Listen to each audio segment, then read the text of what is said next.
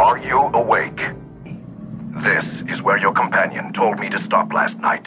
Actually, most of what you said was incoherent. I did, however, distinctly hear the word Kimmy! I got one name! Kimmy! Ladies and gentlemen, Ladies and gentlemen, Boys and girls. boys and girls, And all Riley and Kimmy fans that deign attend. we are Phantasmagoria. Wicked.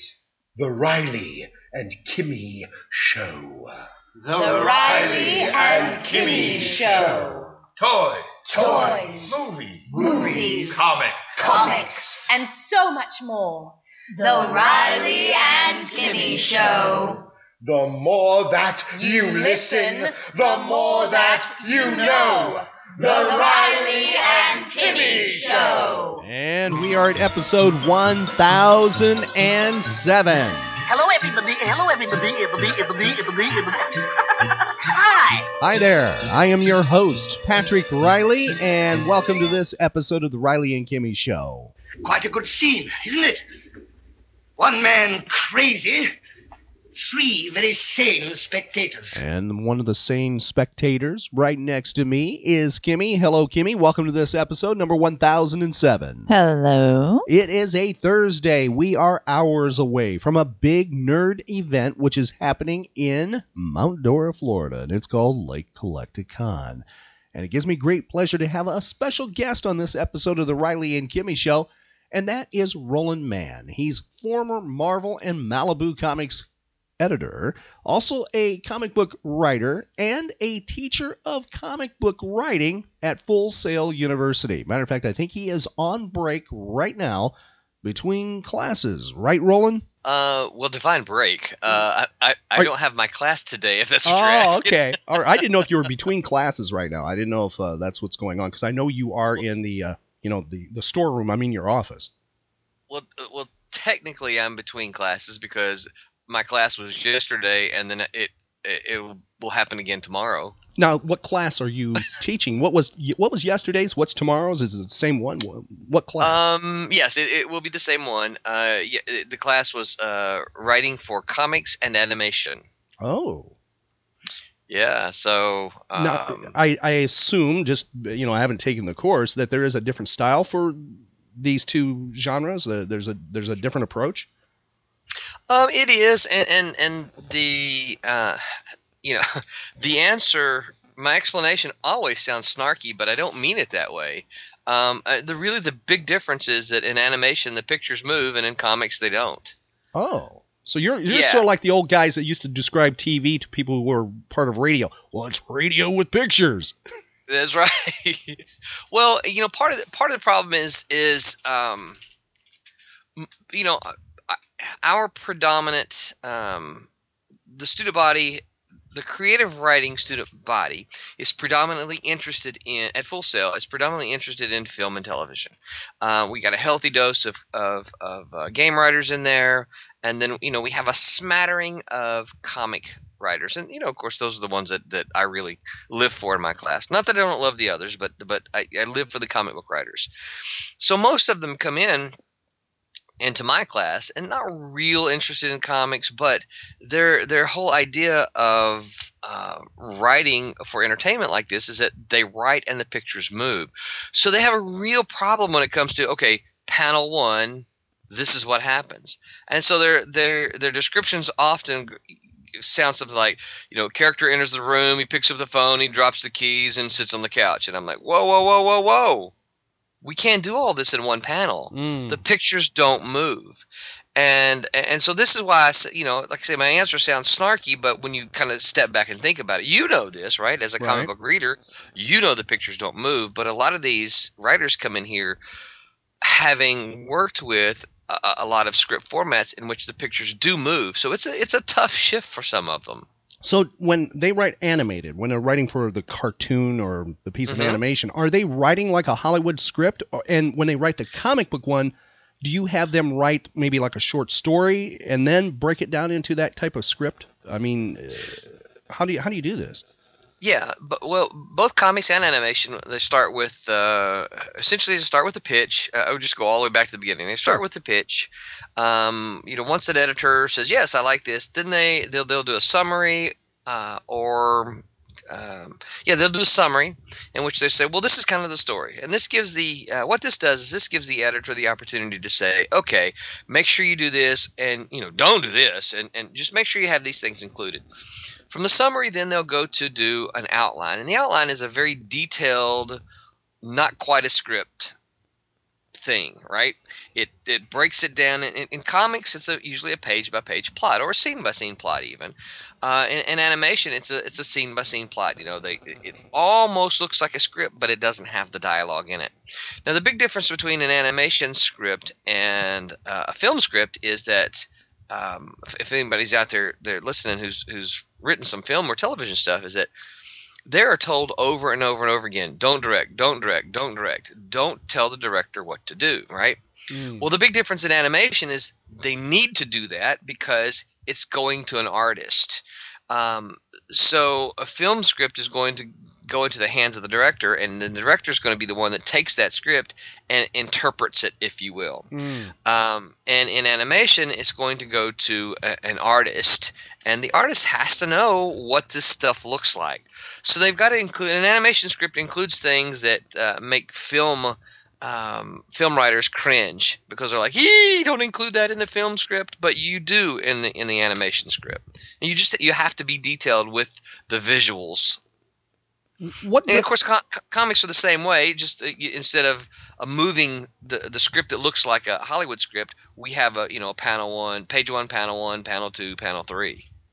Out of curiosity, what does the director of an animated piece do?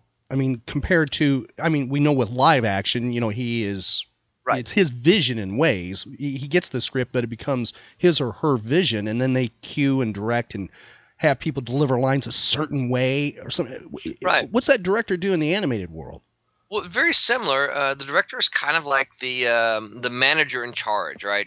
Uh, the director gets the script and then oversees the the uh, audio, um, you know, making sure that the voice talent um, comes in and, and, delivers lines. And in animation, they'll often deliver things, you know, a dozen different ways. Um, because uh, you know all they're doing is they're hitting the record button. I say all they're doing, like like I'm I'm saying that's not important. It is, but they're just hitting the uh, record button, and then a lot of times they'll just take you know one line and deliver it a dozen different ways. Um, the director will then go in and kind of you know with his team say, okay, a lot of it, of course, does depend on how big the team is, right? Mm. Um, and then you know say all right we'll use this line and this line and then um, the animation is um, while they've got a rough storyboard already the animation then is just kind of tailored to the audio? Um, a lot of people don't realize that that the audio the audio comes first. They're like oh we would draw it and then we'll just do the voices over the top. Well no it doesn't usually work that way. It's usually the audio comes first and then the um, illustrators then will illustrate it based on what the audio sounds like. Because a lot of times you know the voice inflections and that kind of thing will give the artist the ideas additional ideas of oh we can have them react this way you know or they sound this way so we'll put this expression on their face. And the director's the one that just kind of oversees all of that and makes sure that it all happens and comes together. Now you know there's a way to simplify this. We just bring back clutch cargo and space angel do you remember? Do you remember Clutch Cargo? They would what they would do is they'd have these still pictures like out of a comic book frame, and very limited animation, and they would superimpose human lips saying the lines. Oh yes, yes. Some of the worst oh. worst things you can see on TV way back when. Although there are some people who love it. I just recently was re I was tortured with it. Let's just put it that way. A friend from Chicago brought brought Clutch Cargo and Space Angel, and he goes, "Do you?" Know? I said, "Yeah, I, you don't have to put that in the DVD player," and he did, and I'm like, Oh no! I was like, I need to have this just for somebody who's really into animation sometime, and go. I go, this is what we need. We need to bring this back. Uh, they would probably be very upset with me, but it, it, it's. A, I th- I'm sure it's available on YouTube. If somebody's listening to this and they want to see some really uh, this was bad even in its date. I mean, its time period because this is out when you know Looney Tunes was in full Warner Brothers in full production. Uh, this makes Mhm. uh, the filmation stuff that Roland and I grew up with. It makes uh, the, that look like you know Disney work. Uh, the, it's it's it's rough. It's real rough.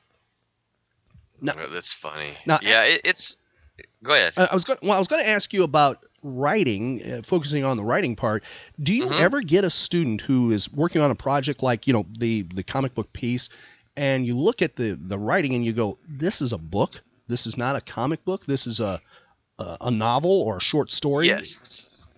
Yes, absolutely, it happens. Um, usually, what happens, you know, and of course, the the real answer is this, and you know this, is that you can write anything in any way that you want. Okay. However, what we have to do as as you know entertainers is sit back and say, okay, does this really work as a comic? Does this really work as you know an animated piece? And you know the the truth is that if you've got a real brainy story in which there's not a lot happening and there's a lot of talking heads, it probably doesn't belong in a comic book. Um, because then what you've got is a comic book full of talking heads. You know, and it's not that you couldn't read it, of course you could, but how interesting is it really to, to, to look at two two talking heads, you know, for for you know 22 pages? Ooh. You know what I'm saying? Um, of course, you know, in the same way, how is it? How interesting is it really to, to look at a picture book with no no words at all? do you, do you think? I mean, and I, I don't mean to be bashing modern. When I say well, I can't use modern era because that that sounds like I'm talking about comic books of a certain you know period of time, which is like Mhm. I can't remember 2000 on or 1990 something on. Let's say in the last five years, do you think they're shifting to less dialogue, less uh, words in the book, and they're I- becoming more of a picture book? I do, I do, and and I have a theory as to why. I haven't researched it uh, in, in great depth, but I do have a theory as to why. Um, comics have seen an influx of uh, television writers, um, and even you know television inspired writers, and you, you know it wouldn't take you much to, to go look at them and find out who they are, right? Right. And so I think what happens is uh, these these television writers they don't come to comics with the idea that comics are unique and they you know they are they're a unique form of storytelling. They come and like, oh, well this that episode that I couldn't sell for this series, I'll just write it as a comic. Well, the problem is, you know, it goes back to the idea of of the moving pictures. Well, I can't tell you how many modern comics, you know, I look at it and I'm like, okay, there's six panels of this dude turning his head.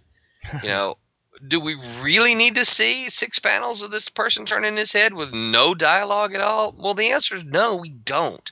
But these these these television writers are trying to transpose, you know, television moving picture thought into comic books. And I think that's where we really get the breakdown.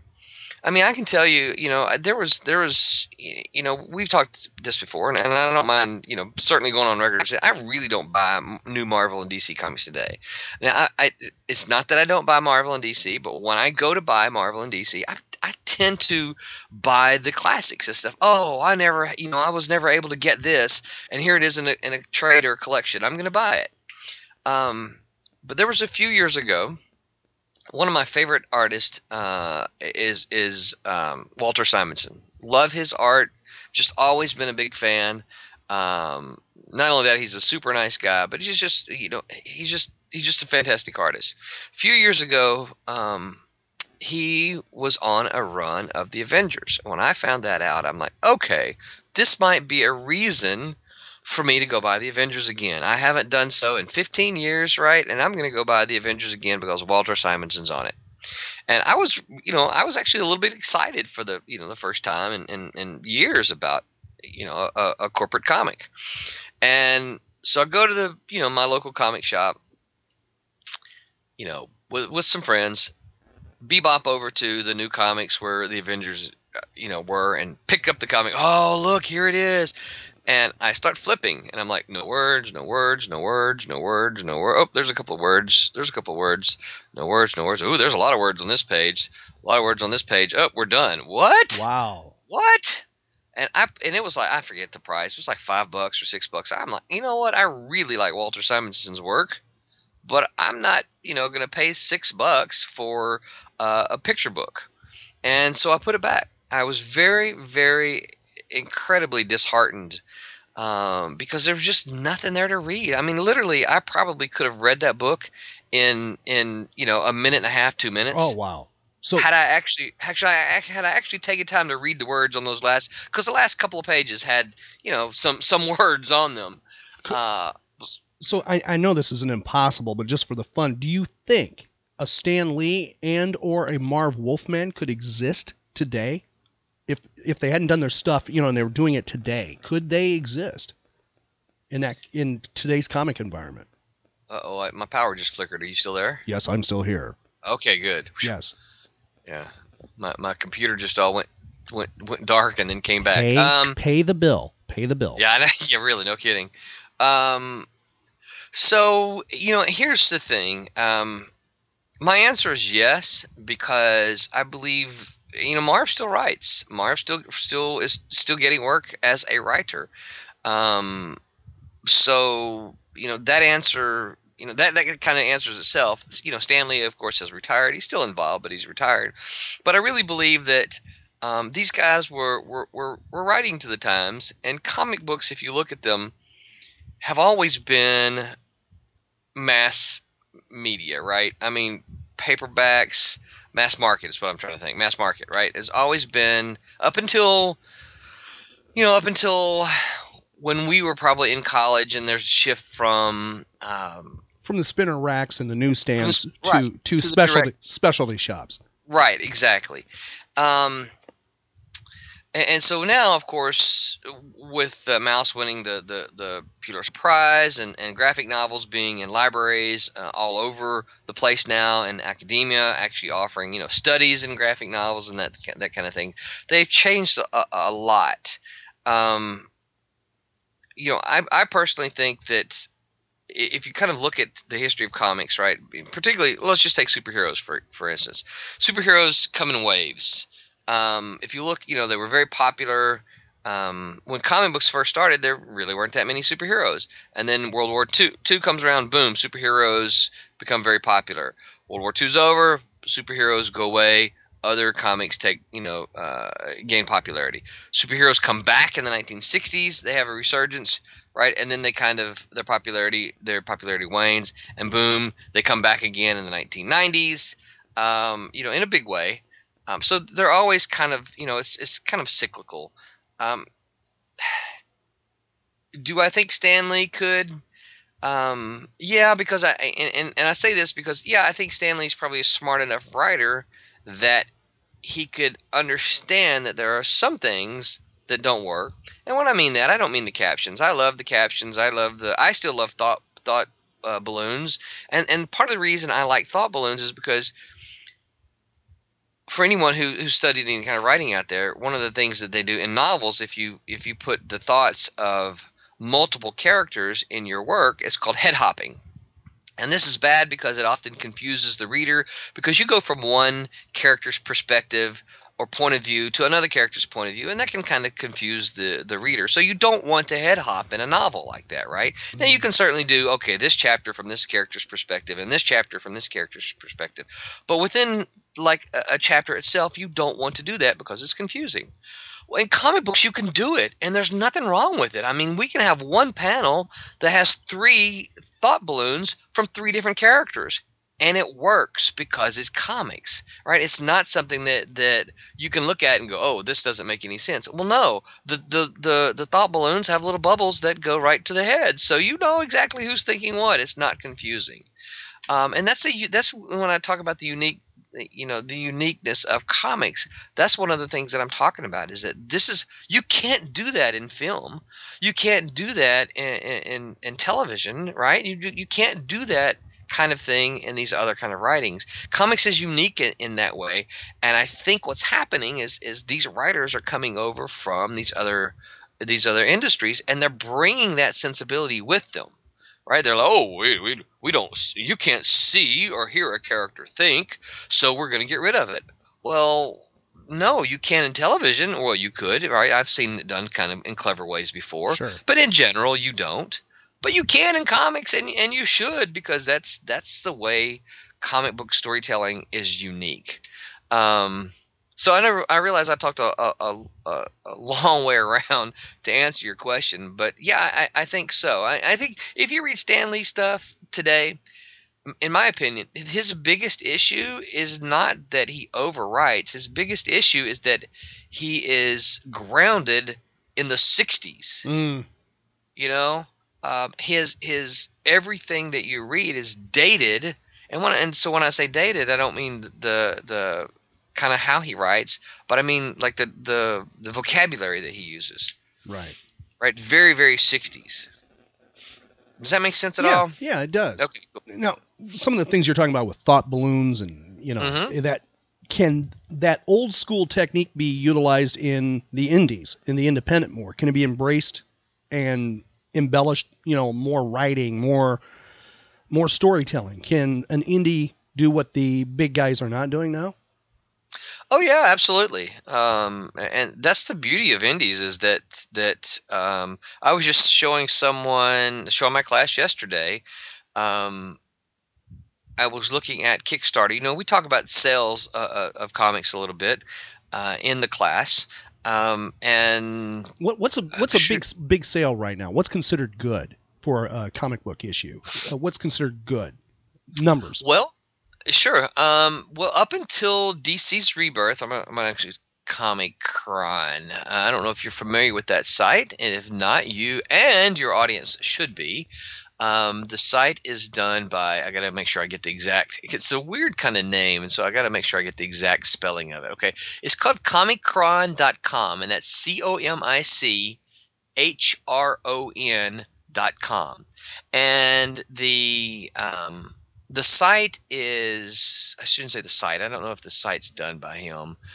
Uh, but there's if you'll go there, you'll find uh, sales figures um, going back to let me see this fucking uh, uh, sorry I'm trying to na- navigate while we're here going back to obviously the first ones go back to 95 but I think he's even got sales yeah he's got sales figures that date back to 1991 um, a lot of these are are broken down by the month so you can actually see um, what the sales are. Now let's see we're in we don't have so I mean the late the latest sales figures he has up here are for August of 2016 right? Okay. so a few months ago let me just let me just back up just before I, I, I give you some of these numbers. So a few months ago before rebirth right we probably had uh, five comics that sold more than 100000 copies and when i say sold more than 100000 Wow. copies i'm talking about like 102 110 120 that kind of thing right yes that's you say whoa because that's really low right Yeah, because uh, we Yes. go we go back to the golden age. We had million issues plus. Yes, right. In the 80s, uh, in the 80s prior, I mean, we look at the 70s and 80s as kind of a, a you know, um, kind of our golden age, I guess you can say. Um, it wasn't unusual to find the, the average sales of comics anywhere between about 250 to 350,000, right? That was kind of your, uh, you know, uh, your healthy range. Um, the better selling titles to come along, of course, you know, Batman always sells uh, generally pretty well, depending on who's doing it. But for instance, the X Men in the '80s were selling something like 450,000 copies, right? So that was that was a that was one of the better selling books. But anyway, uh, 250 to 350,000 copies, right? Well, in the mar- of course, in the '90s, early '90s, all the gimmicks and all that kind of stuff. Uh, I think when they name the age, it really ought to be called. Uh, I've seen it called the Image Age, but I almost think it ought to be called the the Gimmick Age. Um, excuse me. You know, multiple covers, fancy covers, holograms, all that kind of stuff. And yes, I was part of it. I, I get that, but you know, it's what it was.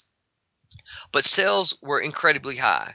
Um, so, for instance, at Marvel, if your book sold less than seventy thousand copies, or maybe sixty thousand, um, you were actually on the chopping block. It was like, okay, this book is only selling sixty thousand copies. We need to consider cancellation. What can we do to uh, to bring the sales of this book up, or we're going to cancel it. Now at Malibu, before I you know became a, a Marvel guy, our break even point was twenty five thousand. We are like, okay, we need twenty five thousand copies of this book to to to break even. And if we could, and, and of course we had books that sold you know sold thirty and forty and fifty thousand copies, and that was good for us, right? As an independent company, that was good for us. We were happy with those. Now some of the Ultraverse titles got up into the you know uh, higher hundreds and and uh, two hundred and of course those were just phenomenal. Um, so since the, but then the crash happened in the late 90s, and since then, comics have sold terribly. Mm. Um, there have been there have been months where there have been zero comics that sold uh, over a hundred thousand copies. Okay, so just just this is just to give you a, a little perspective. Rebirth comes around, and suddenly I'm looking at the August sales. Harley Quinn number one, three hundred and fifty nine thousand. Yikes. The top, yes, uh, just just to give you a, a picture here, um, there are eleven books that sold more than hundred thousand copies. Ten of those belong to DC. Unreal. How incredible is that?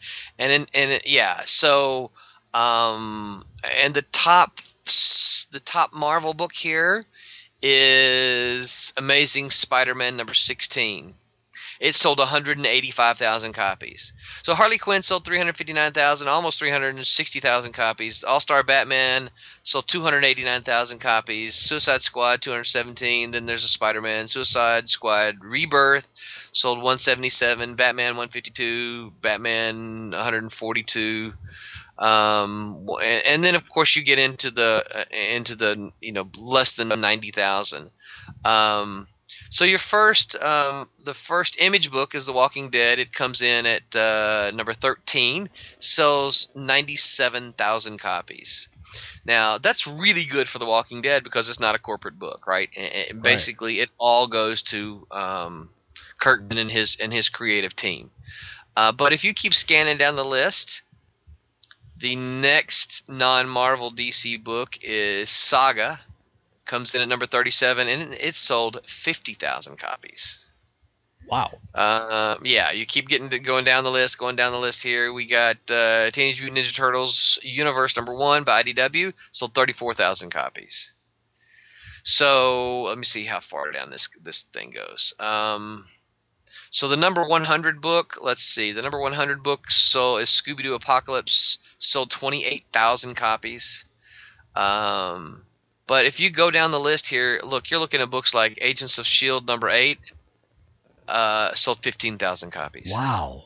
How are they? Why? How are they still publishing this book? The Legend of Wonder Woman number nine, 14,000 copies. Wow.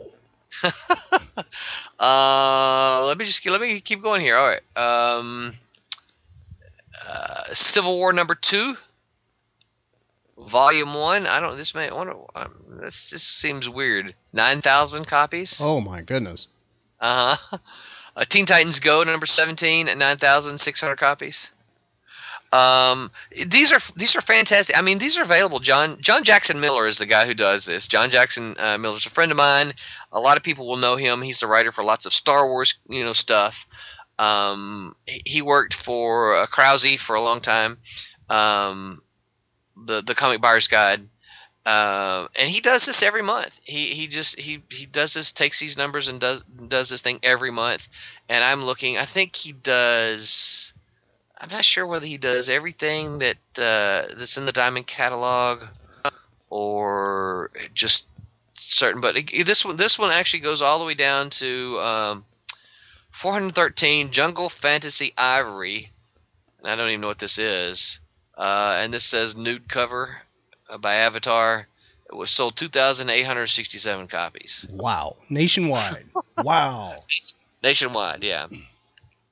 So let me let me actually so so let me actually let, let you know where I was going with all this. Okay, so so I recently showed my class a Kickstarter, um, uh, and I don't really mean to to plug the the guy's Kickstarter here, um, but I will just because it's you know it's it, it's a sign of changing times for us.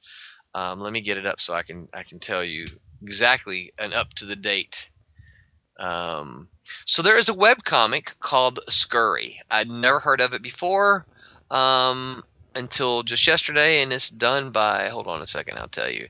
Done by Max Smith. Okay. He has six days to go, and he has 1,538 backers. Okay.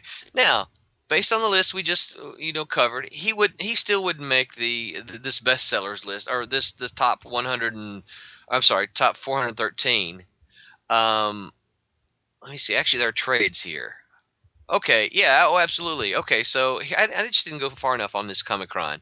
So J- John Jackson Miller lists all the individual issues, and then he actually lists the trades sold. Okay, so um, the lowest trade listed here for August is number 507. Let me make sure he starts his numbering at number one. Yep, starts his, the the top one was uh, Star Wars Darth Vader, which sold 7,000 copies at you know 16.99. And these say Amazon ranks, so this must this might be. I haven't read enough about these rankings to know if uh, where he's getting these numbers, uh, but these are estimated sales. Um, so the lowest one here is Dragons Rioting Volume 4, sold 261 copies. Whoa. Scurry graphic novel, 1538. Let me let me see where this would fall in. 1538, 1538, 1538. Um, 15. It would fall right here. The Scurry graphic novel, if this were if this were on this list, would come in at number 71. Wow. And he's got and he's got you know six days left to go. So you know the, the guy can can probably get another. I mean, he can easily get another 500 backers before it's over. So you know, times are changing because there's a lot of people going directly to the creator, right, to get this scurry uh, uh, trade paper. As far I don't know whether he's and you know the this creator intends to release it on um, through Diamond or not, or whether Diamond would even take it. They probably wouldn't now that he's done this Kickstarter with 1,500 copies, right? Yeah, But- my understanding, don't they have to have like four thousand units or something available for Diamond to even touch them? It's it's a sizable number. I know that. Yeah, that's probably for um, the individual issues. Right. But okay, you know, if we look at that number as an accurate number, 1, 2, 3, 4, 5, 6, 7, 8, 9, 10, 11, 12, 13, 14. The bottom 14 listed for August did not sell 4,000 copies. oh boy. Yeah. Um, and you know, they're they're I was gonna say they're all uh, uh, real independent comics, but I see a Valiant comic listed listed on there. Valiant Universe Handbook came in at three thousand three hundred thirty and fifty five copies.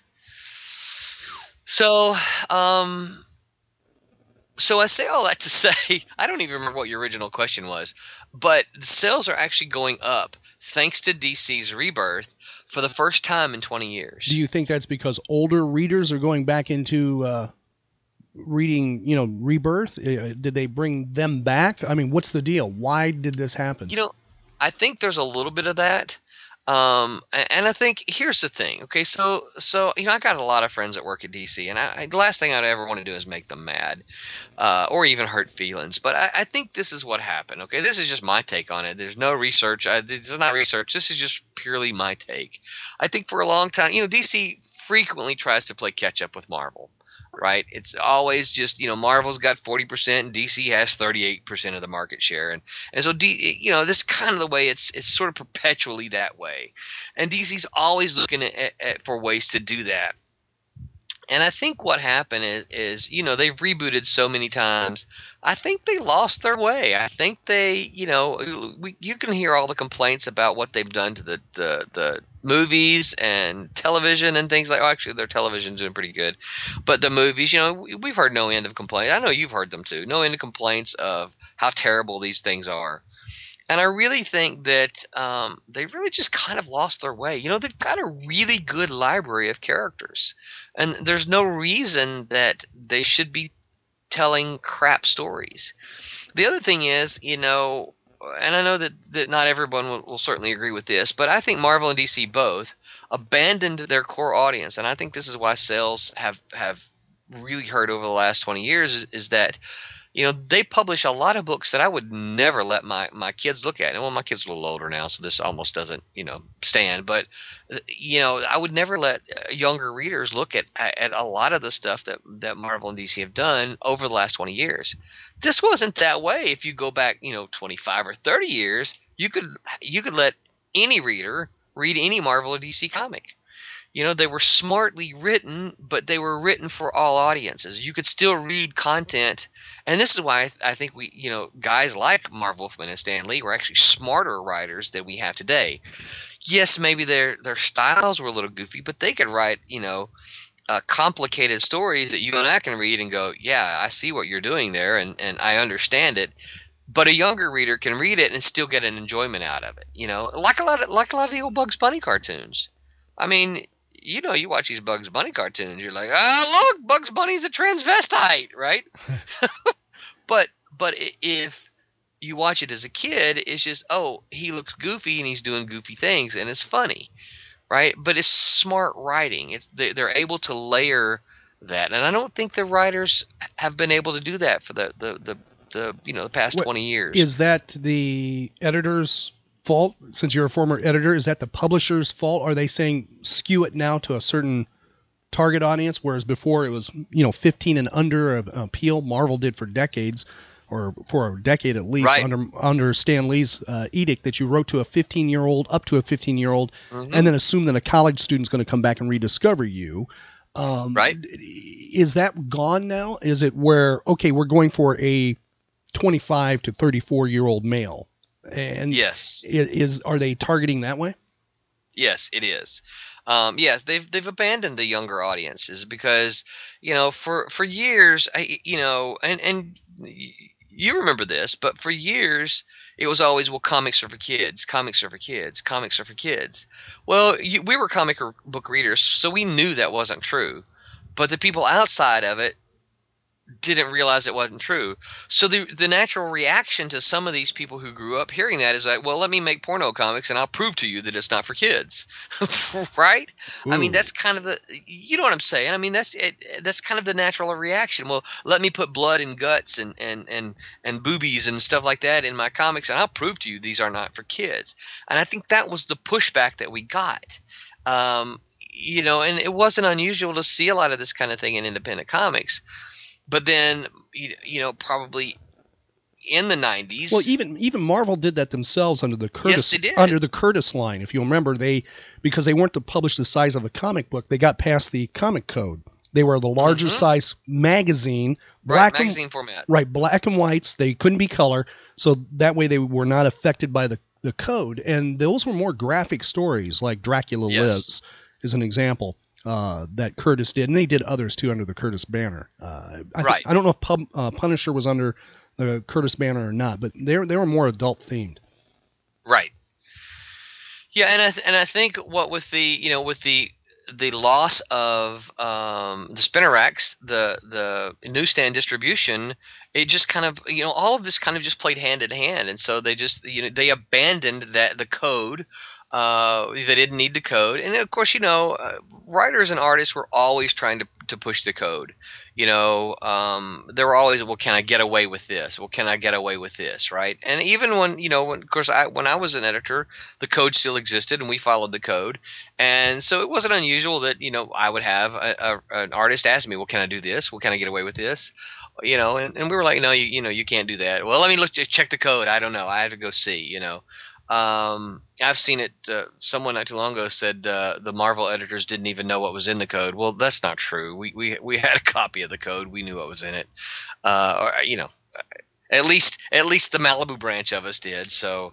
Um, uh, I can't speak for the, the, the Marvel offices, you know, the Marvel headquarters, but yeah, we knew what was in the code um, because we dealt with them, right? We sent the artwork to them, and, and, and they had to approve it. Did they did they Um, approve this the the dialogue at all? Did they have to go over through any of the narration?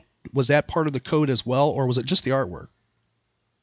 You know, um, I don't remember ever having a problem with dialogue. I remember having to change some artwork before. Really? Uh, yeah, um, but I don't remember ever having a problem with dialogue. But I don't know if that's because we, you know, we're we're ahead of the game, or um, because we just never they didn't check it. I, I'm I'm fairly certain, uh, and don't don't quote me on that. I'm fairly certain they would check the dialogue, because obviously certain language you know wouldn't have been allowed. You know, uh, you couldn't drop any f bombs uh, in a comic. And of course, now you know you go look, you go pick up comics. It's not unusual to find you know a handful of f bombs in, in in an image book. You know, and again, I, I think this is this is probably why we have such a limited audience because. Um, if you don't grow up with the comics you're not you're, you're not going to reach out to a 30 year old who's never bought a comic book before and say hey look you should go buy comics because they're going to laugh in your face. They're going Right. to say yeah no thanks. I'll just watch television. And so i think by abandoning a young audience and this is why i think stan lee uh, was brilliant in what he was doing because he was constantly rebuilding the audience and of course, Shooter followed him up, you know, for for a decade um, after the couple of you know other editors there. Shooter followed him up, and Shooter's uh, own sort of theology was that you know you have to write every comic book as if it's someone's first issue, and I think that's brilliant philosophy. I tell you, the single most common comment I get from my students, and again, who I've already said earlier, most of whom are not comic book readers, the single most common comment I get is, I have no idea what's going on in this comic book. Wow. Right? Yes. And and you know, you and I, I mean, com- this is not from comic book readers, okay? Comic book reader can pick it up and figure it out. Oh, okay, well, you- I just figure out there's stuff that I don't know. Is that because they're not contained stories per issue? Is it because they arc them so much now they stretch things out? Is that part of it? Well, um, you know, um, we had we had arcs when we were But reading. Not that many though. They they were more self-contained, you know, per episode, per issue. It was, uh, you know, especially DC material. Um, Yeah.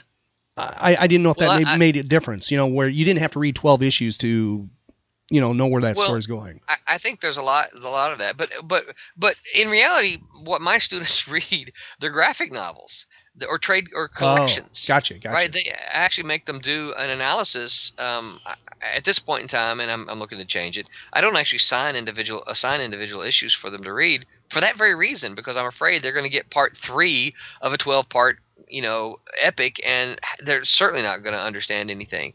But if you look back at at the you know the, the 70s and 80s, you could pick up Crisis number eight and get caught up to what was happening True. by a smart by a smart writer right? The smart writer would, would would be able to fill you in the if you missed the first seven issues here's what you missed right? We don't do that anymore. The, the, there are comics there are comics that are published today they don't even tell you they don't even establish where the heck you're at. You open it up and it just starts and you're like okay where am i? Right? Mm. there are comics that, that the characters don't call each other by name because you know you don't do that in television because that's not cool you know? Hmm.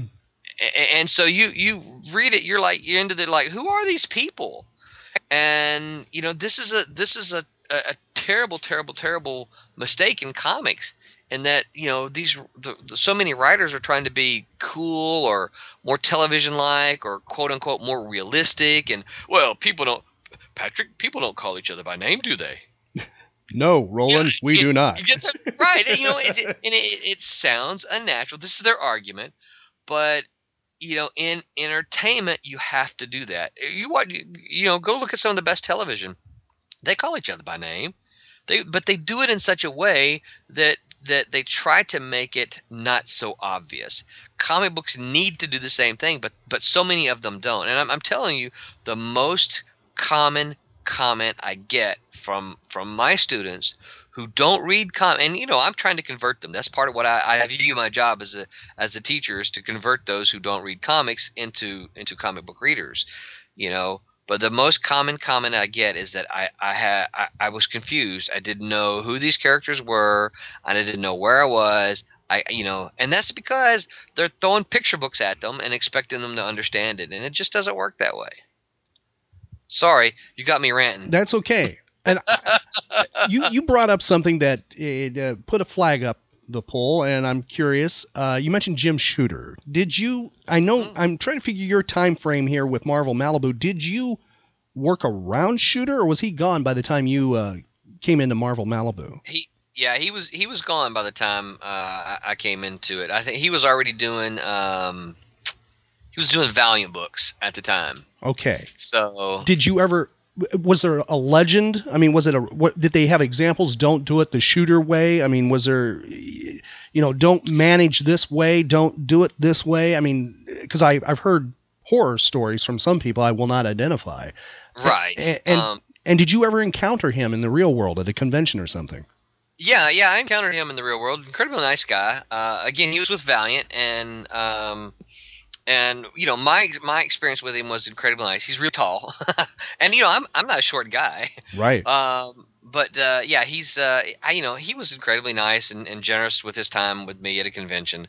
Um, that said, uh, I never heard, not that I can recall anyway, I never heard, you know, um, anything uh, like "don't do this the shooter way" or blah blah blah. Or, but um, I did hear stories about how uh, tyrannical he was, and in that he kind of ran the office. This is this you know I'm the I'm the editor in chief, and we're going to do it my way, or or you know you can hit the road.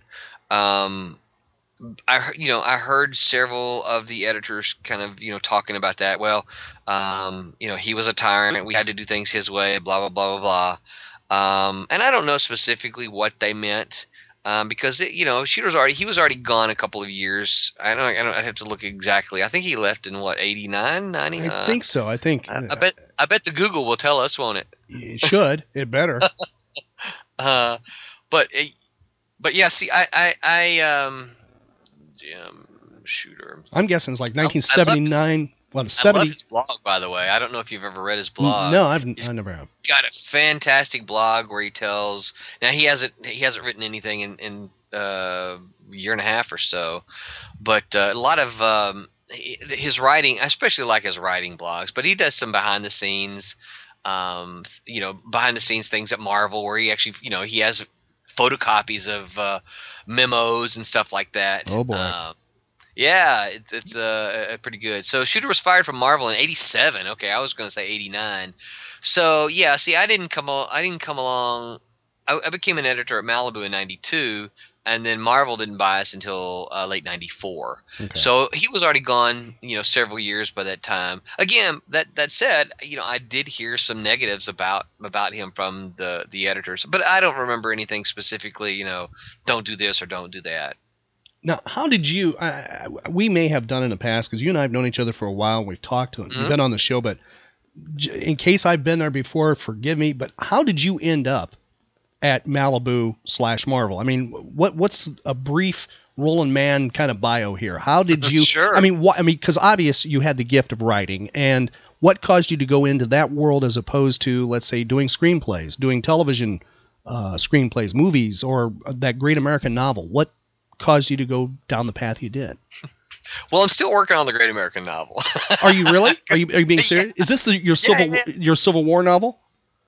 no, no, no. I've actually got. Uh, I actually have.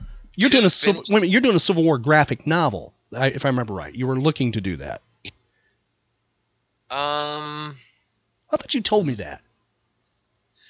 no, I would love to, but no. I, Okay. I, I, Put that down on the list. That'd be a good one. Okay. Yeah, uh, I have two finished novels, um, both of which you know are still uh, looking for a home. I have one published in 2010. Apparently, it wasn't the Great American Novel, um, but uh, I, I have two more finished, uh, and I'm actually about 30,000 words into into another one. Oh. Um, yeah, yeah. So um, Are you writing by hand or on computer? I'm writing about on a computer. Okay. Yeah. Okay. Um. So yeah. So I, you know. So I've always written prose. Uh, it's a different kind of writing than comics. So I've always written prose. Uh, I will tell you this though. I didn't. I didn't attempt my first novel until um, the late '90s when the you know the comic book industry crashed. And you know, I had made my entire life comics, and and I, you know, I'd written short stories before, but it literally came to a point. Okay, well, if comics are going to cease to exist, and of course, you know, there was that. I, I never thought that would happen, but there was that kind of scare. Oh no, comics won't exist soon if this keeps happening, and and so one of my thought processes were, all right, if comics cease to exist, well, what the heck am I going to do? Right? Mm. And so I'm like, well, you know, I wonder if I can write a novel because I've never written anything longer than a short story, you know, and, and a novel just seemed so daunting.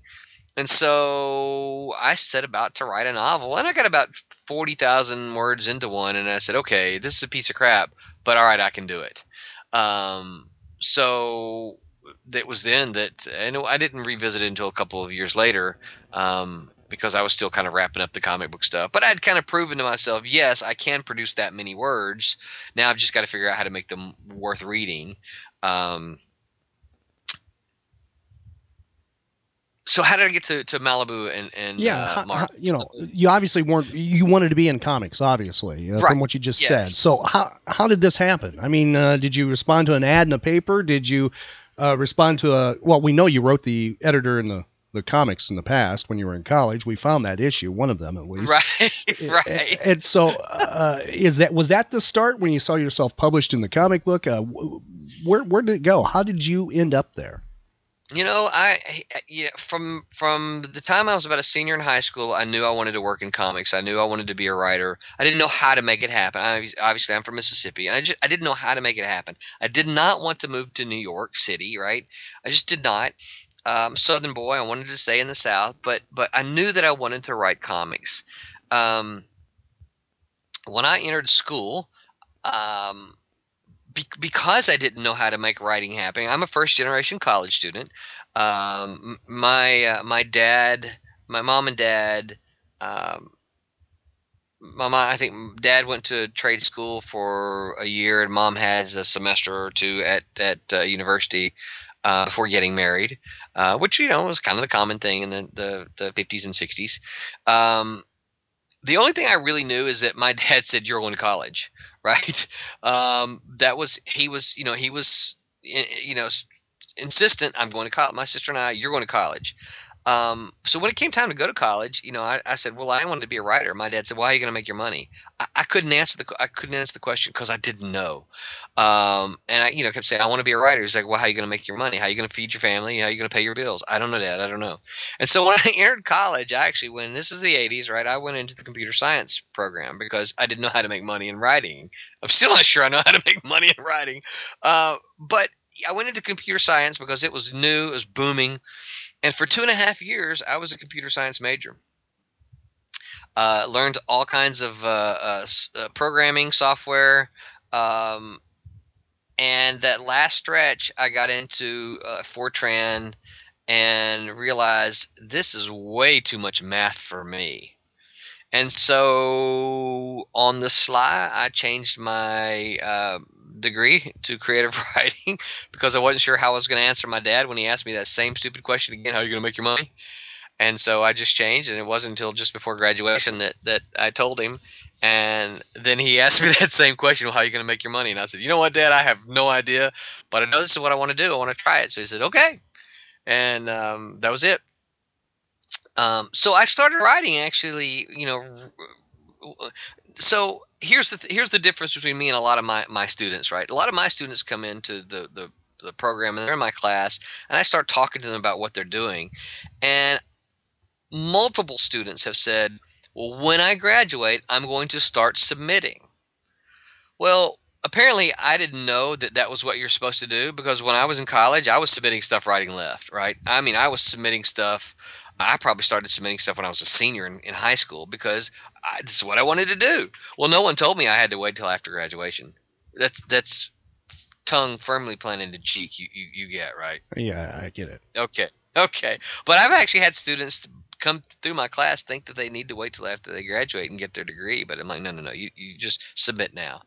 Um, so I'd been submitting, you know, like crazy and gotten, you know, my share of rejection letters from Marvel and DC and, and other uh, publishers as well.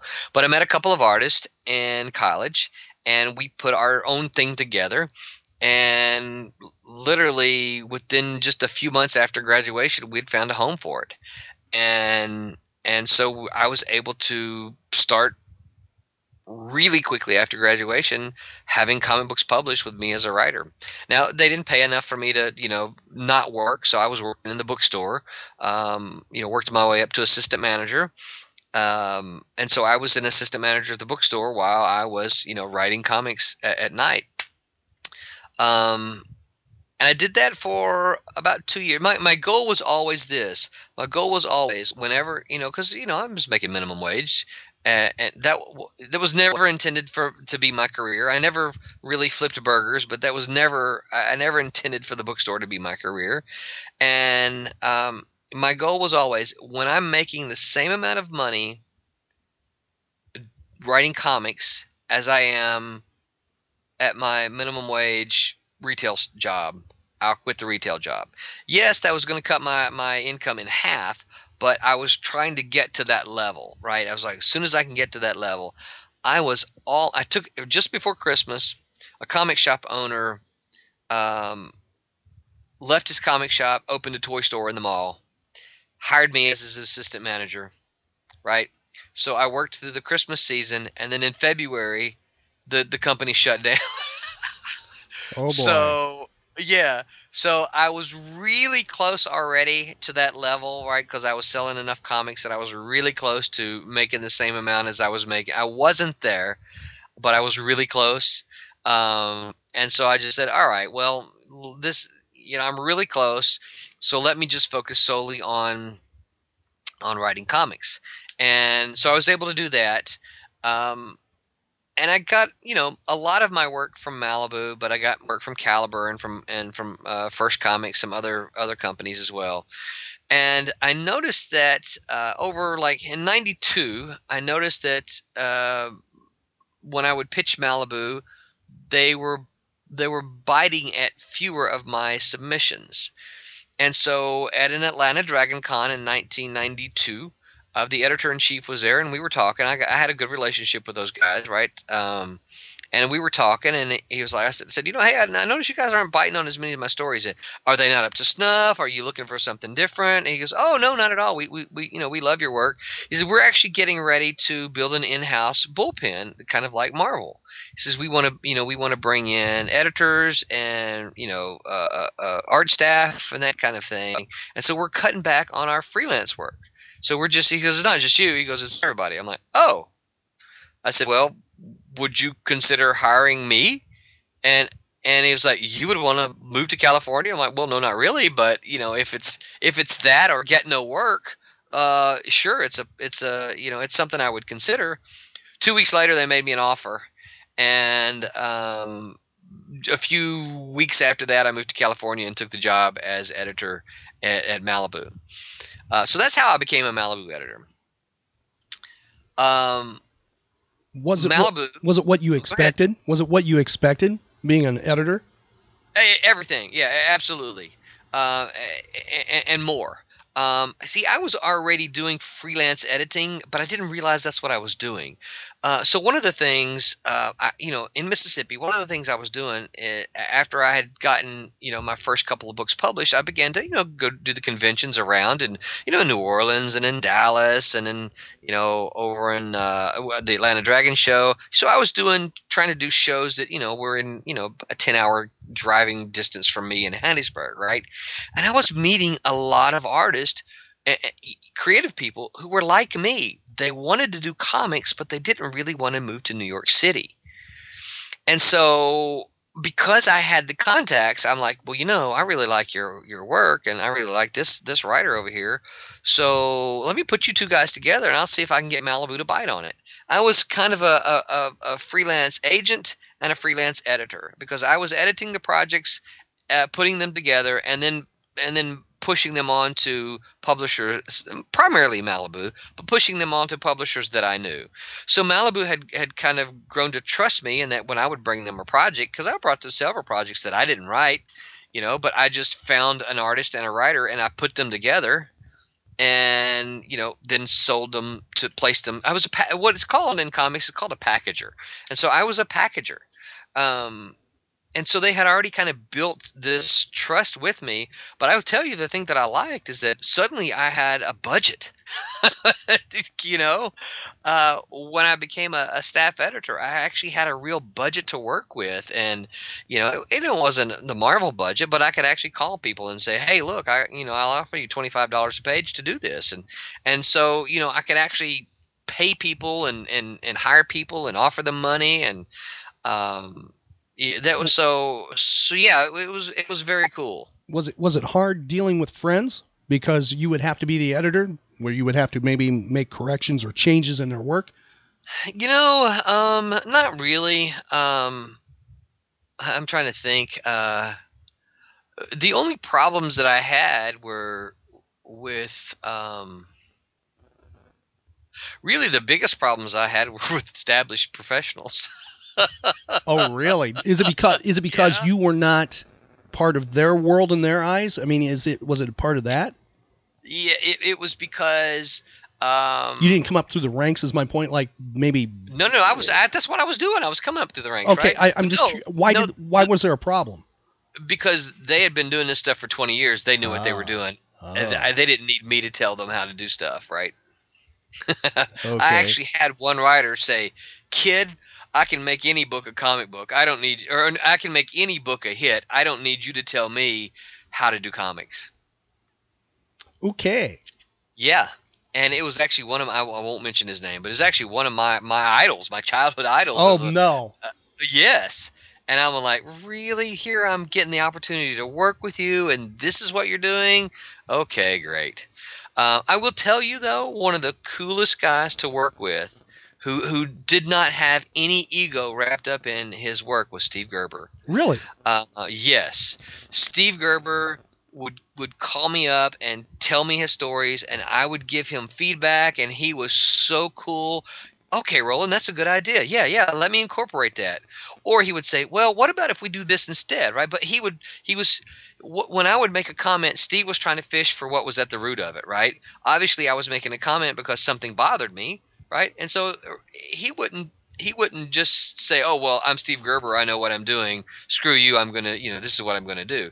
No, he was like, "Okay, well, what you really want is this, and let me see if I can do that." And so he was so cool to work with. My problem with Steve was that that Steve was, you know, such a a, a, a, a weird, you know, eccentric kind of guy. I had problems getting work from him.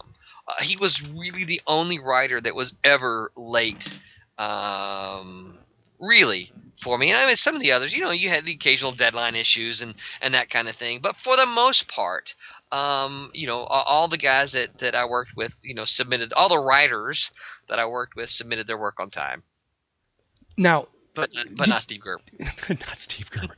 Did But he was brilliant. did you miss the writing part when you took over the editing part? I mean, because you're a creator. I mean, did did was it? And then you become a manager, and so you're Yes. not writing to the level or the time that you Very you, much so. Did it And in cause? fact, I was gonna say, did it cause frustration?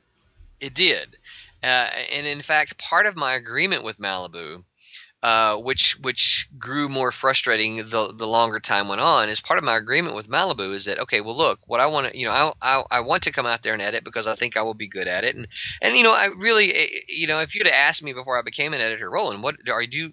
Is one of your childhood aspirations or dreams goals to be an editor? I would have said no. I want to be a writer. Um, you know, I, I mean, I, I guess this is probably certainly debatable by, by anybody, but I actually discovered that I was a pretty good editor. Um, but it was wasn't something that I said I want to be an editor. This is this was a goal of mine, right? It just it was kind of survival, really. Um, and and part of what I had talked about with Malibu is like, okay, well, if I come on staff, will this give me the opportunity to, to continue writing? They said yes. Your your your primary function is going to be, you know, editor, but if you're there, yes, you're going to have more opportunities to write for us than you would if you were a freelancer, and that didn't happen. Now I wrote some stuff while I was there, certainly, uh, but one of my growing frustrations while I was out there is like, look, you know, uh, you know, I'm not getting these opportunities to write. You know, we've been six months or eight months, and I've not written a single comic. And and you know, you guys said that there would be these opportunities, and and so they were always trying trying to figure out how to get me in. And there's several projects that were on the boards that didn't happen. Um, you know, um, for one reason or another. Um, so yes, there there was certainly that frustration um, from the from the writer point of view. Now, were you when you did your novel when you decided to do it Mhm. after the comic book you know, crash, if you will. Uh, Mhm. When did you decide to go back into comics? When did that happen? Yeah, that was several years later. Um, I actually, so when the comic book industry crashed, you know, the late 90s, 96, 97, 98, thereabouts, you know, practically died. Um, I, that's when I, I, after, after Marvel came in and fired everybody, uh, I went on to do independent comics for a couple of years. And I did that until about 2000 and that's when the industry was just in such a terrible shape. I, I, you know, I was losing money hand over fist. Comic companies had gone, you know, out of business, and and all, the, you know, Marvel had gone bankrupt, and and all kinds of stuff. So I just, I just quit, and I actually quit writing. I was, I hadn't even considered, you know, really writing novels at the time. I just quit writing. Um,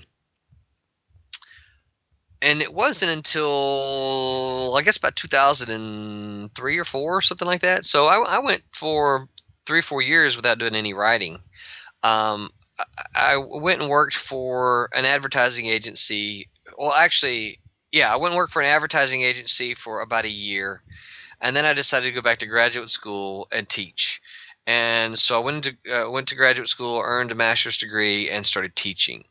And once I got to teaching, I got back on the college campus and you know, if you spend any time around college campuses, they, they just have um, a creative energy about them. There's just something about I don't know whether it's because there's so many young people walking around. I don't know, but there's just some energetic, creative atmosphere in a college. And so I started writing again. And I wasn't going to do comics because you know I I'd already been out a couple of years, and the the few Marvel and DC comics that I'd flipped through looked like crap to me, and I was like, yeah, no, I don't, the blah blah blah, terrible, terrible, terrible, uh, and they were still in a bad way. Uh, and no one who I knew who was still reading comics eh, liked them. they were buying them out of sheer habit.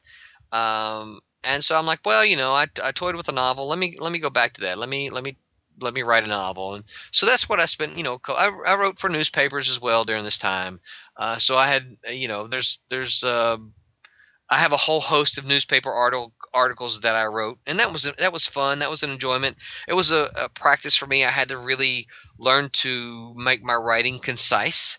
Um, you know, because you have a very limited space in a newspaper. Um, and it wasn't until about 2009, 2008, I was doing research for my uh, English comp class. I was teaching uh, English comp, and Huckleberry Finn was one of the novels. I had two novels in my class through the course of the semester. It was primarily writing, you know, uh, English comp is a writing class, but you had two novels that you discussed throughout the course at this college.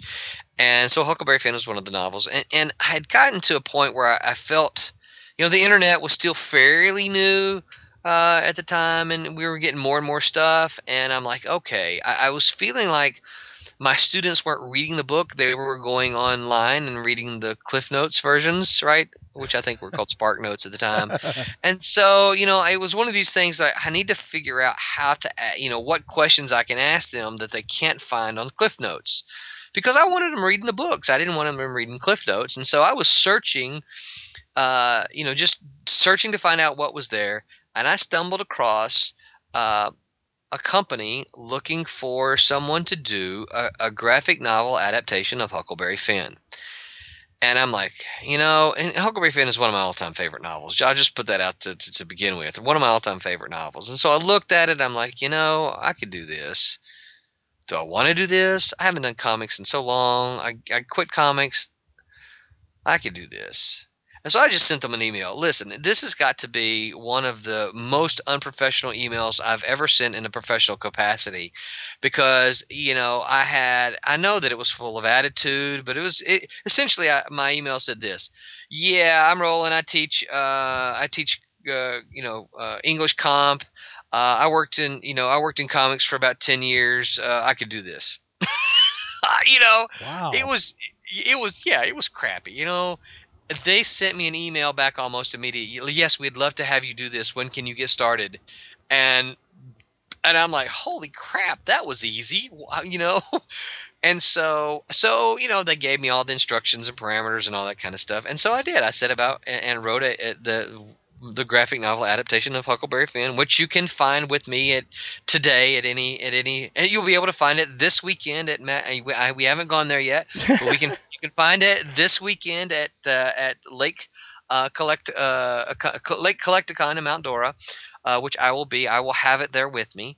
Um, but anyway, so you know that took a, a couple of months to do because it was a, you know graphic novel adaptation, and and when I was done, I'm like, okay, that was fun. I remembered that yes, I used to have fun with comics, and so I sent them an email. I said, hey, you know, you guys, you got anything else? And they said yes. Here's the list.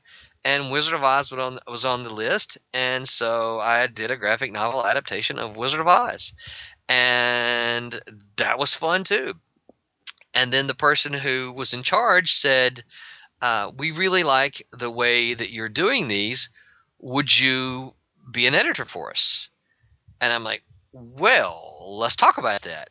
And so I ended up being a consultant. And I and and, and truth of the matter is, I. Uh, I don't know what you'd call it in comics. Um, it wasn't a ghostwriter, but I repaired. They had some. They had bought some because they didn't know what they were doing, right? And I think this was happened when they saw my scripts. They realized, okay, this guy does know what he's doing, and they had bought scripts. Patrick, dude, you just you would look at him and you're going, what the heck is this? And so for the next eight months, I I repaired scripts that they had purchased. Um, and in the process, they also hired Howard Mackie, who is also a former Marvel Comics editor. And so the last couple of months of our time with uh, with uh, Campfire, we built an editorial a guideline sheet for them to help them figure out how to do this stuff. Right? This was an Indian company, I should say, if I didn't say it already. Um, and so they were completely new to it, didn't know what they were doing, didn't have anybody that had any experience whatsoever with comics. They just knew that they had some money that they wanted to invest, and they wanted to fight uh, illiteracy in in in India, uh, as apparently it's it's a big problem. Um, so you can actually find copies of my Wizard of Oz and Huckleberry Finn in Hindi in Hindi. I started to say in Hindi in Hindi. Now I've never held a copy in my hands, but I've seen pictures of them online from the the publisher posting them of of my comics in Hindi. Um, after the, the the weird thing is after they got the uh, the the editorial guidelines from uh, that Howard and I put together, they fired us. Oh boy.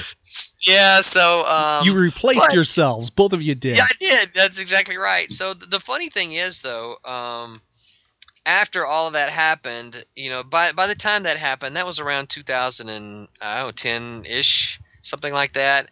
And it was like, you know what? This was a lot of fun. I, I had fun doing this. You know, I, I, I think I'll look into comics again. And so well, I wasn't in a hurry, but it was the kind of thing I start I dusted off. Let me see what uh, let me see what else I can do. Um, digital had come around at that point in time. It, it wasn't huge, as big as it is today. Still not huge, but it wasn't as big as it is today. So I started saying, you know, look, I've got these older work. Why can't I take some of my older works and scan them and make them available, you know, digitally? And, and maybe that could be a, a source of trickling, a trickling source of, of income for me.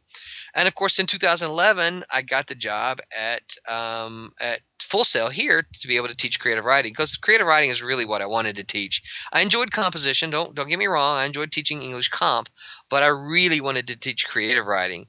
And so when when the opportunity came to you know to join the creative writing department here at Full Sail, I'm like, okay, yes, I'm I'm coming. And you know, so that's kind of how how I kind of got back in. And the first after after Wizard of Oz, the first few things I tackled were let me see how I can take some of my you know some of my older works and scan them and get them reprinted. I'm even still, and you've seen uh, at the other shows, you saw the Cray um, graphic novel I did and the Demon's Tales graphic novel Yes. I did, um, and those were 2014, I think. So you know, it took me a couple of years to get those. I'm still working on getting these things colored, um, but this just this a long process. You know, you think Demon's Tales uh, is 96 pages, Cray is 120 blah blah blah pages. uh, I'd have to count it up. um, so it's just you know it's a time thing. It's just it's just taking time. But I am working on getting them colored. Um, and so then you know I also started working on the new stuff like Tiny and and um, that kind of thing. So How's Tiny going for you? Tiny's doing really well. We're we're um we're almost finished shipping out the rewards. Uh, the bulk of them went out uh, last week, and I'm starting to get some some uh, uh, you know emails and pictures of, of folks having received their reward, rewards and saying they're happy with them.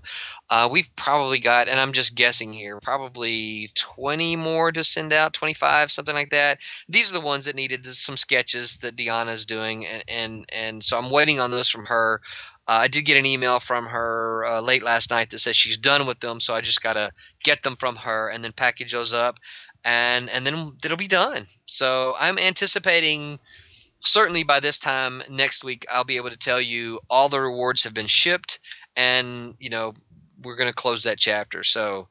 Uh, it's going over really well. I, have uh, you, you, know, everyone who's uh, gotten it and emailed me. Obviously, I know that that usually the ones who really like it are the ones who reach out to you but they've all said they liked it i haven't seen yet to see anyone say yeah you know i didn't like this very much or yeah this is just more of you know more of the same so i mean you know it's going to happen when you work in, in in any kind of entertainment but so far the feedback to me has been really really good so it's really exciting and it still does really well at the shows when we do so i'm anticipating you know uh, moving quite a bit of them uh, at mount dora this this saturday well, you're moving right where I wanted to go. Is what is Roland bringing with him? Yeah, yeah. What is Roland bringing with him besides himself to Lake Collect-A-Con in Mount Dora, Florida, this Saturday? Well, I am bringing with me all kinds of cool comic books. Uh, you can get Tiny. You can get issues number one and issue number two now um, from me. Um, I will be there, and autographs, of course, are free all day long. Um, that's my my my newest. Uh, latest hot off the presses kind of thing. But I'll also have, um, I just mentioned the Cray uh, trade paper, the Cray graphic novel, the uh, Demon's Tales graphic novel, which has art by Paul Pelletier, who uh, we were just talking about this DC stuff. DC, uh, Paul has been doing um, Cyborg here uh, for the the DC Rebirth. Uh, before that, he was do he did a long run on Aquaman, so so comic book fans will know who he is. Uh, Paul did the artwork for Demon's Tales. I'm actually talking to him about doing a volume two, so I'm really excited about that. Um, I'll also have. Uh, what else will I have? I'll have I'll have a copy of my, my one and only novel thus far. Oh, I'll have Huckleberry Finn. I'll have uh, Wizard of Oz. I'll have a copy. Uh, I have copies of The Remaining, which is a, an adaptation of a horror movie I did uh, in 2014, 15. When did I do that? Um, must have been 2004. I think it came out in October of 2014, so almost two years ago now. Um, I'll have a smattering of uh, other uh, back issues as well. Um, most people want the trade. They want the, the graphic novels, and I don't, don't move a whole lot of those back issues. So I'm actually probably going to stop carrying those eventually. Um, but I'll I'll have those with me at uh, at Mount Dora. So what what's the name of your your novel and what's it about? You it is yeah, it's um yeah, it, it, the name of my novel is called Buying Time. Uh, you, it's available on Amazon. So for those uh, who are, are, curious or interested, you can get it. Uh, you can get the print copy on Amazon, and you can get it digitally, so you can read it on your Kindle reader, uh, or you know you can come get a copy from me at Mount Dora. Um, it's about um, it's about a t- you know it's here's the funny thing. There's it's not a romance book Okay, but there's more romance in this book than I had ever intended. Uh, basically, the story is about a man who loses his wife, and then he's approached by a time traveling time salesman to redo a part of his life. And obviously, you know, the guy lost his wife, so he wants to get he wants to get her back. So the story is kind of uh, his story and the story of the guy who um, who accidentally uh, killed his wife. Um, it was an accident, drunk driver kind of thing. It's their story, two different approaches of the idea of redoing a part of your life, right? Um, there's the the two guys kind of have the debate of, well, you know, is this, you know, if we can do it, should you do it? Just because you can change time uh, should you right and number one they're not even sure you can change time so i should i should say that that right off the top of the the, the bat there they're not even convinced they can change time but the the, are, the debate kind of is well if you can change it should you you know what are you saying about uh, about the makers what are you saying about uh, God made a mistake the first time around, or are you saying that, that fate has no um, plays no part in this? Are you, are you saying that things are destined to happen? What are you saying? You know, well, if if you were to change this thing, what would happen? Um, and so it, it comes it takes the approach of two completely different guys, and part of the romance come uh, uh, about it obviously she comes in from the guy who who lost his wife, and it it sort of becomes you know his pining for his wife and realizing you know how important she was to him and in, in his, his life. Um, so so it's not you know it's kind of been people have kind of called it uh, you know science fiction with a smattering of ro- uh, romance. It's not hard science fiction at all. So people are saying, oh, I want to, and I love science fiction, and, and I you know I do write science fiction, but this one is not uh, Does, does it hard fall? science. Does it fall under fantasy? Um, it probably more uh, more under magical realism than, than Okay. fantasy. Um, I, I tend to call it a contemporary a contemporary novel with a smattering of romance and a smattering a smidgen of of uh, science fiction. Did you have a loss in your life to write this? Um, no, I didn't, but I, I think that um, I, you know, I had a, a in in in 2000 I experienced a big you know personal change. Okay. uh, a big life change. And I think that I just uh, I began to look at life in a different way. And I, and I tell my wife, I said, you know, this is kind of like my love letter to you, um, and because it, it, it is it is very much the man is very much in love with his wife, but she's gone. And so he has to really come to terms with that. My wife is still here, thankfully. Um, but it was one of these things I just, you know, for me as a person, I realized how important some of these things were in my life that I that I hadn't, you know, that I'd kind of taken for granted before. Um, I don't talk about this a whole lot, and I probably shouldn't since you're recording. But uh, Oh, there, there really? was, yeah, the wife and I had a, a, a rough patch. Um, you know, we've been married for 26 years now, and, and we had a rough patch around in in, in that that period of time. And um, you know, I, I, I personally, it was all me. I, I took a lot of stuff for granted. You know, did did things that you know I probably ought not do, and and uh, so this is probably my own reflection of that. Okay, I was just kind of curious. You know, what uh, motivated, what sparked you, if you will, to uh, to write that? Yeah, And- well, you know, I, I love time travel, so I love the the idea of that.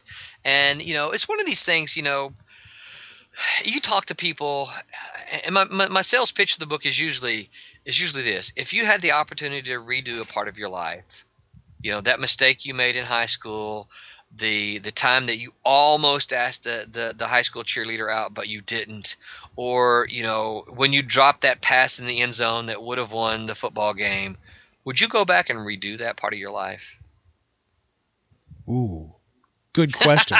you can talk Yeah. to you can talk to Roland about that at his table. yeah and this is the this is the question that this book explores Okay. Now, what part of time would you go back if it wasn't your personal life? If you had that access to that time travel capability, where would you go? Or would you go forward? Oh. Or would you go forward? No i would i would go i would certainly go into the past i i, I am a history nut i would go back to the civil war era Wow. Um, yeah, yeah. There's just something about that that uh, I would love to be. I would love to be there to see some of this stuff, and um, that we can only read about now. And, and you know, this was a, a, a day before video. Uh, obviously, you know, photography was in its infancy then, Yes. and, and we, we we have, you know, what the daguerreotypes and the tintypes. Yes. We've got we've got images that we can see, but um, uh, yeah, it was. Um, yeah, it, it was. That's that's where I would go. Okay. Well, we'll ponder that one some other time with more time travel questions with you in the next episode. Yeah. And you know, one of the reasons to stop by your table is for you to share a story. I don't want it on this episode. We've had it on a previous one, but share your story of your encounter with Chekov. And you can find out more about Chekov. Yes, the original Chekov on Star Trek and Roland Mann's history together. It's a Yep. it's a special story. So if you love Star Trek, the original series, you will want to find out about Chekov and Roland Mann.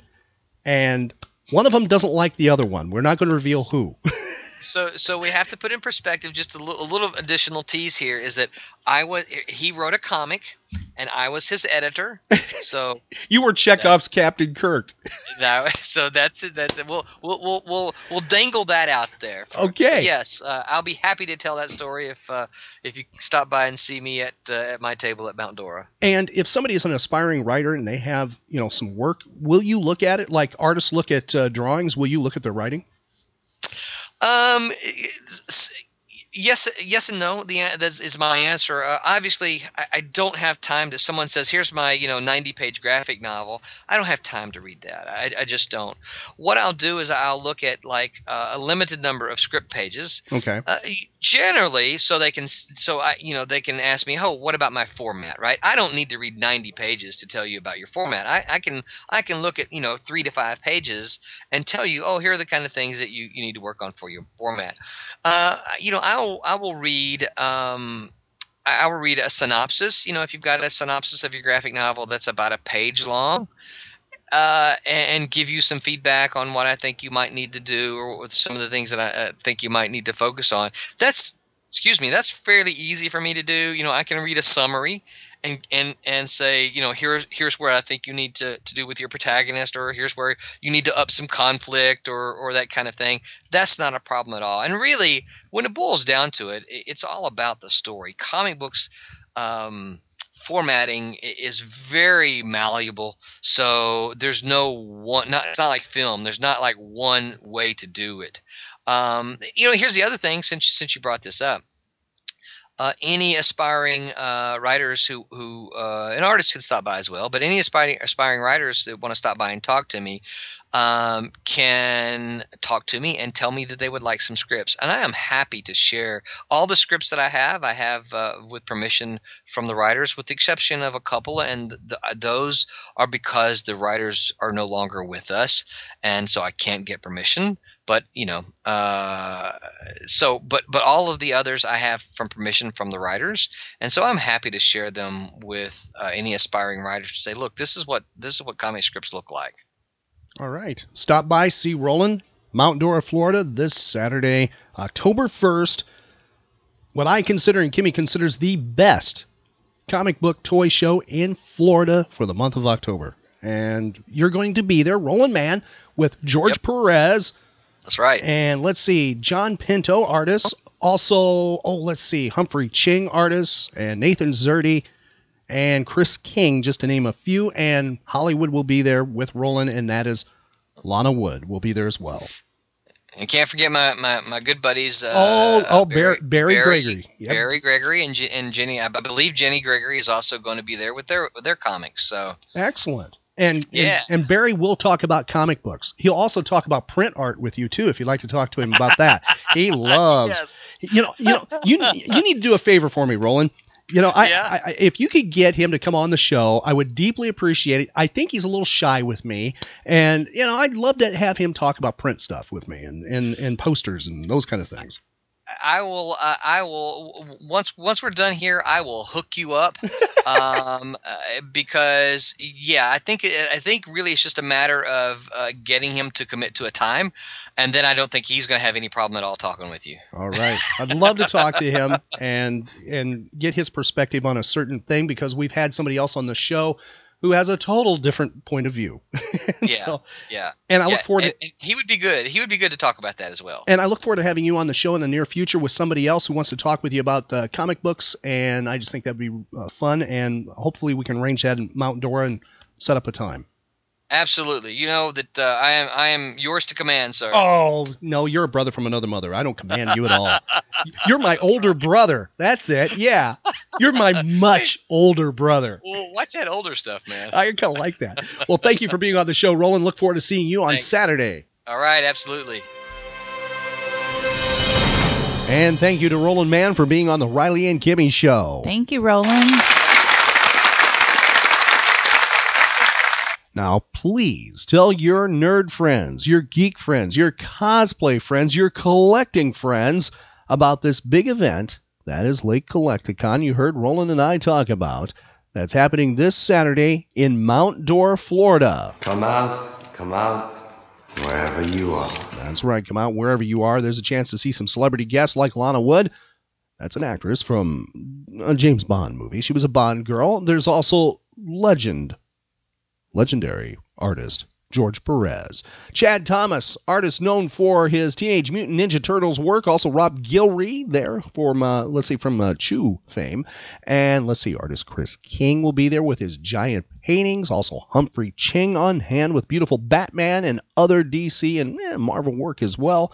And let's see, Nathan Szerdy and John Pinto, just to name a few. Right, Kimmy? Mm-hmm. There's a cosplay contest going on. There's uh, different divisions. There's an adult category, kids category. That's all happening, and a preview at two o'clock in the afternoon. A parade. I'm serious. A cosplay parade at two thirty, and then there's an auction and raffle going on. Stan Lee Marvel autograph, George Perez sketch item, also Jason Fabok Batman poster, Adam West Batman autograph, and much more. You will not want to miss out this event. Please get there ahead of time. I'm stressing this. Have no idea what the lines might be like because of George Perez. And the doors open up at 10 o'clock, goes until 4 o'clock. This fun nerd event. This is the sixth one. You don't have to worry about a startup convention at all. This is a this is one that's been proven. They know what they're doing. It's the sixth one that's happened. And that's one of the concerns sometimes with conventions when they pop up is, you know, you have no idea what you're getting when you pay for your admission ticket. And you don't have to worry about this at all. There's a lot of vendors on hand. Plenty of collectibles will be there. If you're looking to fill that comic book collection, be sure to stop by Pop Culture Playground. Tom Raupp will be able to help you out. That is this Saturday. Also, the people who sing our jingle, the ones who you heard a cover version of, uh, you know, uh, Phantasmagoria opened this episode with, outdated slang is there. They will have CDs on hand. These are limited edition CDs. And Katie Roberts, the lead singer, and Terry Moore, the founding member, will be there signing autographs and also available for pictures. And by the way, Terry is a sports memorabilia enthusiast. He will have some items available like baseballs and things like that and cards and all kinds of stuff. Also looking at your collection too. By the way, they they will be looking at collections of other individuals too like comic books and also other items you might have that are collectible. So be sure to bring them with you. This is a buying, selling, trading kind of convention. It's happening this Saturday. Are you all ready for this, Kimmy? Oh, I can't wait. Now, is there any one item you're looking for? Because we we are stating this and we're serious in our opinion. This is the best, the best comic book toy collectible show for the month of October in Florida. Is there something you're looking for? Well, I don't know. I, I guess I'll know when I see it. I mean, last year I found uh, when I wasn't looking for it, I found some Lady and the Tramp comics. Oh, great! Um, and I think they had posters too. So you never know what you're gonna find. So. Excellent. And one of the things I am very interested in, and I will add to my reading, you know, to my library, is the novel that Roland Mann mentioned that he had written, that he has available. So I, I think that's going to the library Mm, and get my signed copy from Roland. very good. So stop by, meet my brother from another mother. That's Roland Mann, and still, uh, once again, a very big thank you to him for being part of the Riley and Kimmy show. Join us on the next episode, number 1008. We will have something else, a little special thing about Lake Collect-A-Con. Also has some nerd other fun that's not about Lake Collect-A-Con. Join us for that. That's episode 1008. We have archive podcasts, also links to our social media available. Please follow us, like us, friend us. If you do, we friend, follow, and like you back. Reason is you can stay in tune to what's going on convention wise and places we're at. Who knows what we might be posting about Lake Collect-A-Con this weekend? You want to be in the know. And where can you find those links to those uh, archived episodes and those social media links, Kimmy? RileyandKimmy.com. Find archived podcasts of the Riley and Kimmy Show at rileyandkimmy.com. Comics.com.